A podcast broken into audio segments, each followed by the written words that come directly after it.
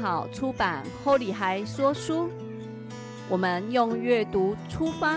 享受生活中多样与美好。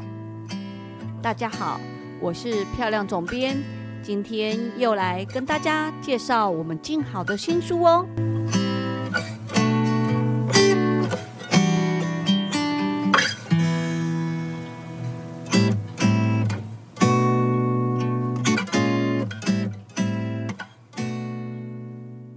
呃，大家好，今天呢是我们铸铁锅做下饭菜的第七集。呃，这一次我们特别邀请到书里面的作者黄芬以及腊肠腊肉哥 来现场跟大家分享，然后我们请两位跟大家打招呼。好的，呃，各位朋友，大家好，我是黄芬。那么在 Stub 这这个铸铁锅社团里面呢，大家都称呼我小芬姐姐。那么如果你嘴里含一颗卤蛋，就会念成小番茄切哦。大家好，为了落实我的这个逆向思考的策略啊，我还是要再强调一遍，我不是腊肉哥，我是设计师飞 本，但是你们还是可以继续叫我腊肉哥，OK 的， 哎、我谢谢。我觉得你们两位啊，我其实那时候在拍照的时候印象很深刻，是就是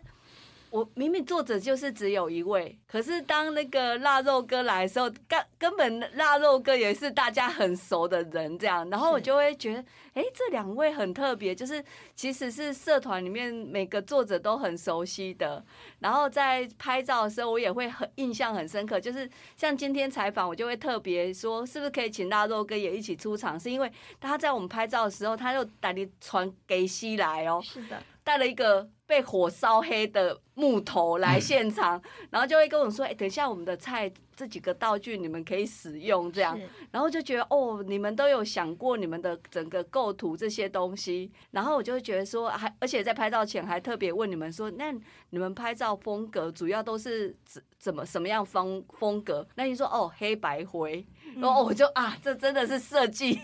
可能就是最漂亮的颜色，其实最后就回到原那个黑黑白灰上。是是，嗯，那你们工作上正职是设计的工作，呃，其实我我就是那个现在是一个家庭那个职业妇女，那是一个业余的家庭主妇。那平常在公司，在拉肉哥的公司就是扫地兼撞钟这样子。 对，那设计的部分是拉肉哥他有一个设计的品牌，嗯对，所以对这个社呃铸铁锅社团，呃有一些设计部分的一些活动。对对对，就是呃呃，就是得奖、新人奖还有贡献奖的部分设计的那一个锅盖钮是的部分是你们两位设计的。是。那你们那时候，请问一下腊肉哥，就是那时候你们在设计这个锅盖钮的时候想的那个画面是怎么去想象？呃，初期哦，刚开始其实很简单，因为它是最佳新人奖跟、嗯跟最佳贡献，所以最佳贡献，呃，他们要的题目是一个皇冠，嘿，那最佳新人我们直接想到星星。嘿嘿，那呃，一开始我们就用最最标准、最基础的方式去把那个锅盖头的美感表现出来。嗯但是呃，我我一直都认为吼，就如果这个东西是一个奖品，哼，嘿，那我会很重视它的独特性。嘿嘿，那我们我们用用一个想法最简单的，它只要独一无二，没有第二颗，嘿，那就是最有纪念价值的东西。哦，是好，那我觉得它变成奖品会特别有感觉，所以我就跟黄芬说，那我我每一颗出来的锅盖头都不要重复，他就快疯掉了。第一点，他说你知道成本吗？第二点，你知道，因为我动作很慢，我常为了呃想构思一个想法，嘿，会会耗费很多时间，因为你知道技术上是没有问题的，嗯所以其实我们制作的效率很高嘿，但是我们在设计上卡关时间很长。哼，哦，对，所以呃，大概呃到第二届、第三届以后，我开始朝着一个方向，因为你知道，你可能变不出花样 了，所以你就以得奖人他给我的第一个直观的特性，嗯，他给我感觉，我就去做他的锅盖头。哦，而且这个在未告知的情况下，其实很紧张哦。会有惊喜，而且是对他拿到的人会有惊喜。没有错，对，因为如果开箱他不喜欢，压力很大的。喜欢没有人会没有，不是哎、我真不会讲话，哎一定会喜欢的啊！而且其实因为我以前啊会去学一些呃陶瓷啊，是去上自己上釉，或者是去学漆器呀、才知道说哦，漆器是每个礼拜上一层，其实那个都很搞刚，是所以在。对，看你那个锅盖钮的时候，我就在想说，除了设计出来，其实那个制成的过程应该也是很复杂的，是的， 对不对？对，其实呃呃，应该这样讲，就是它不同的产业了。嘿，就是呃，我们做这么久，我们做了二十七八年，看起来像三十岁而已， 谢谢谢谢，对谢谢太开谢谢心了，我十八，那所我以少他 两岁， 所以我们很呃，在这一块很成熟，嘿嘿，所以就会呃，对我们来讲没有很复杂。那我们可以有步骤的，把它完成。慢慢，对对对，哦，真的是，就是，而且我觉得对，特别是它是独一二，就像刚刚我们开始之前你在提说，呃，铸铁锅的上色这东西，其实它不是，它是其实是比较功法的形式，不是。完全百分之百颜色都涂的一模一样，就没有那种手工的手感工觉感没，有所以错就是大家会喜欢复古的那种感觉，嗯对也是因为那复古个上釉那没有错复古上釉那种对感觉，其实那个才是那种呃手工的感觉，是嗯比较能呈现出来。你讲这个很好诶、就昨天晚上我有看到社团，呃，就是有有蛮多呃国友在 argue 说，这个这个釉料部分怎么不够均匀啊？其实我我我我真的觉得一个一个法国的品牌啊，你知道，呃，比如说我们讲爱情的电影，嘿法国人认为全世界拍的爱情电影都不是爱情电影。因为最后没在一起才算，吗 是这样 吗？没有，因为他他觉得法国的是最浪漫的，哦，所以一个一个这么这个历史这么悠久的品牌啊，它不会没有能力做到我们认为 QC 的部分达不到。嘿那像像有呃，比如说陶陶碗啊、陶盘啊，尤其是松露白那个系列，它它走的是复古的感觉。嘿，你知道你要你要用透明呃半带着半透明感的的釉料，呃好几次的喷涂去烧制，那保留它每一个出来的感觉都不太一样。嗯，我觉得这个反而是在呃品管跟技术上是一个挑战。嗯，那最简单的方式就是我用一个纯的颜色，比如说我用一个大红嘿，一百一百 percent 的覆盖了，嘿，那烧出来没有意外就是你要的红色。对我没有做任何的调制，那保证每一次都一模一样。对，可是我会想、欸，如果都一模一样，我们要这个就比较没有生对命是感。他刚刚说的纯色，就是我举个例，就是呃前两年我们社团很红的鱼锅，嘿，一个就是大红色，一个是大深蓝色，嗯完全没有层次感，它就是对整个很深的颜色，对，嗯，不算复古色，它有层次嘿，嗯那就是很简单的上上游。那松露白这个系列复古系列反而是比较困难的，它会有瑕疵感，可那瑕疵感才是手工，嗯就是它漂亮哦是的地是的方。其实我觉得啊，要呃要 I 哎是什么呃。它的 SOP 都一致啊，是嗯你说我什么东西放进什么颜色，几秒起来，再怎样怎样出来的是都一致，很工整，反嗯而你要每一个做出来不一样，有自己的那个手作感，是那个才是他们的技术，是那个反而很难复制没有的。错。我觉得那个就是，其实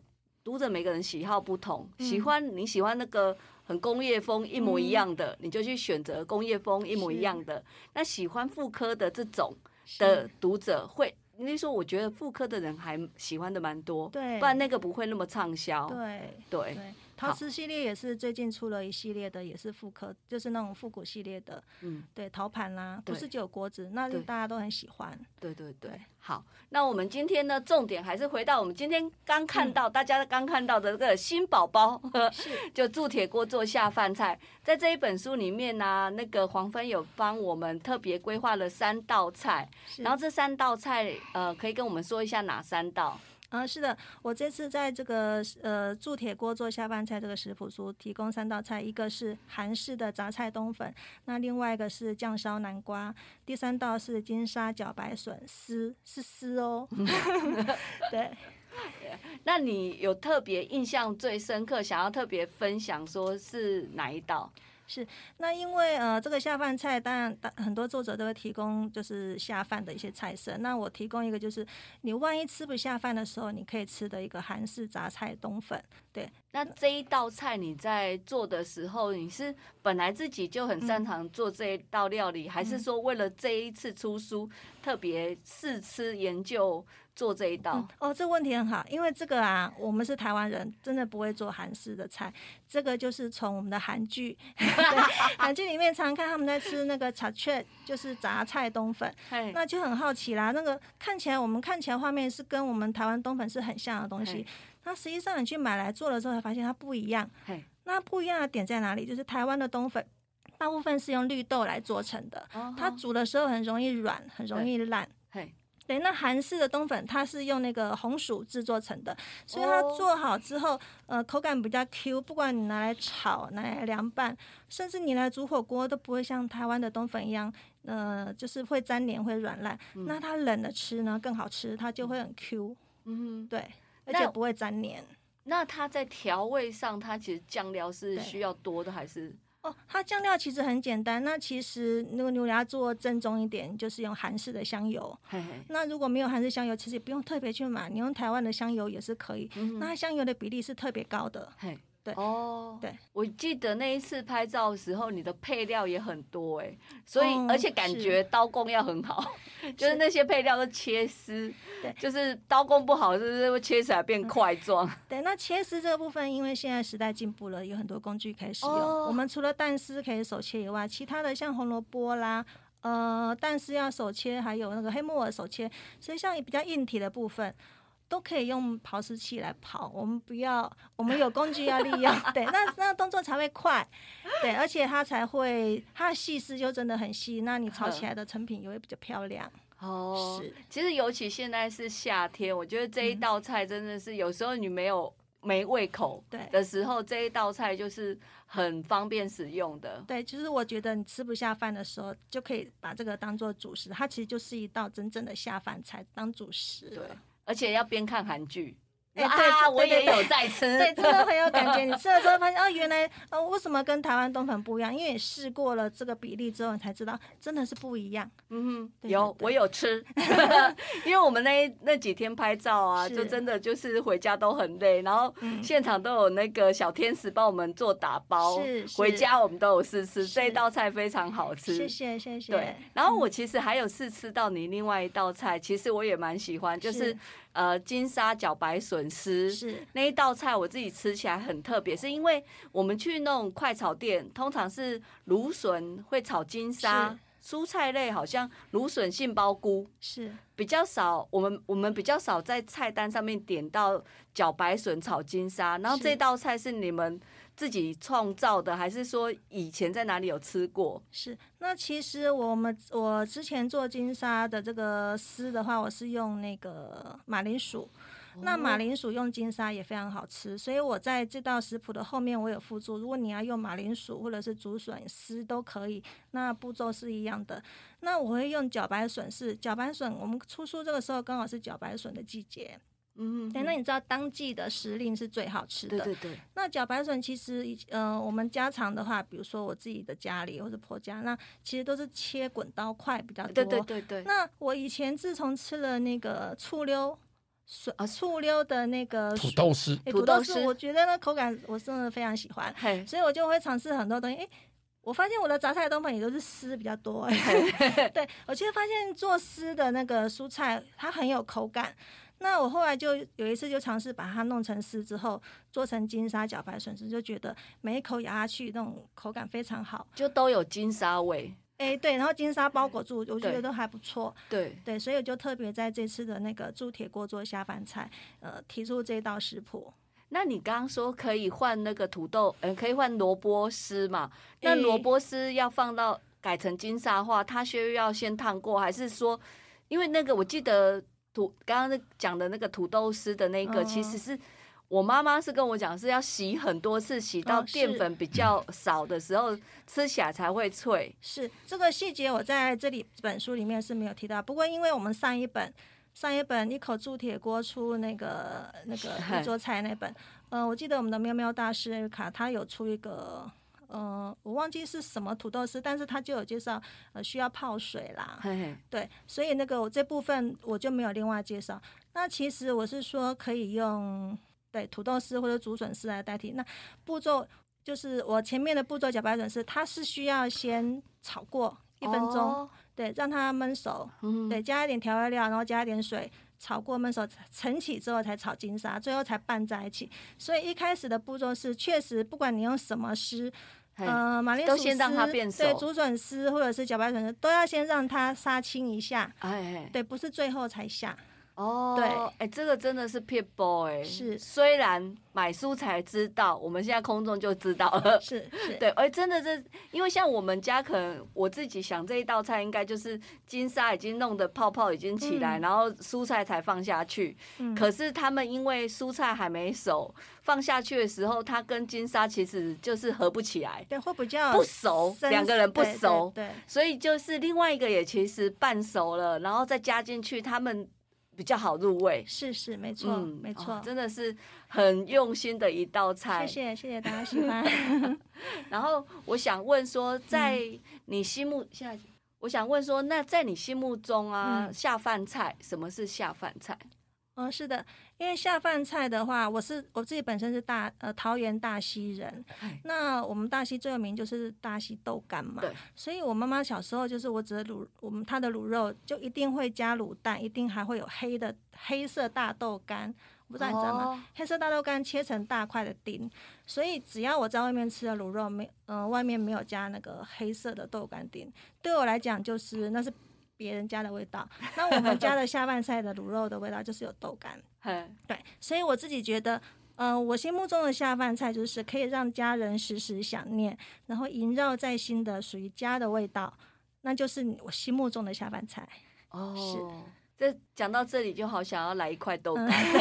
对，今天应该带带西饭过来。哎不行，录音室不能用 是餐。是是是。那是我是想问说，那腊肉哥，听说你是厨艺高手，只是那个让贤，对， 爱鱼铸铁锅，对，听说家里的那个年夜饭都是你煮的，是那在你的心目中下饭菜是什么？嗯，其实跟他的感觉很像，就是说，我一直觉得，呃，做什么菜没有很重要，但是，呃，如果大家把时间空下来两个钟头，就在这个餐桌上，嗯是然后各自表现自己擅长的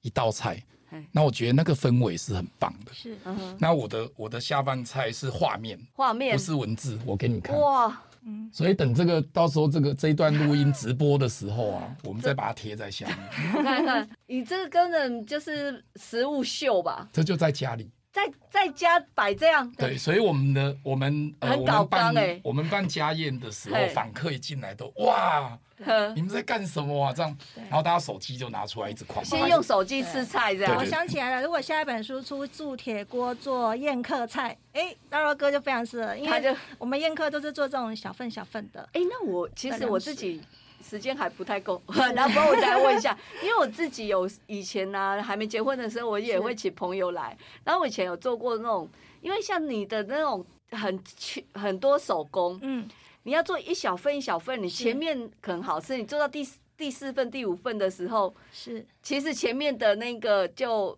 就可能不是最刚好的时候，没有错。所以想菜色就很呃，宴客主要就是想你要出什么样的菜色就很重要，哦它可以放着，大家可以边吃其边实聊。我们我们用这一种方式啊是嘿不得已的，因为我刚刚有讲，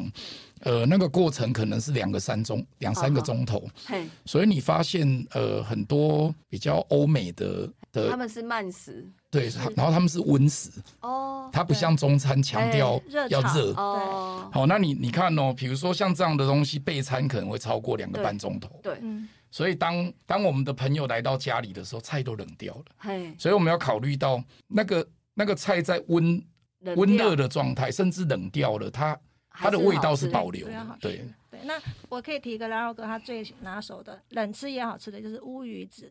乌哦，鱼子就是冷吃也好吃。嘿，对对对，我们去吃宴客的时候，第一嘿道一定就是龙虾、对有乌鱼子，对，嘿那嘿个就是冷可以先准备的东西，那看起来也很华丽。哦，对，那乌鱼子你会配什么？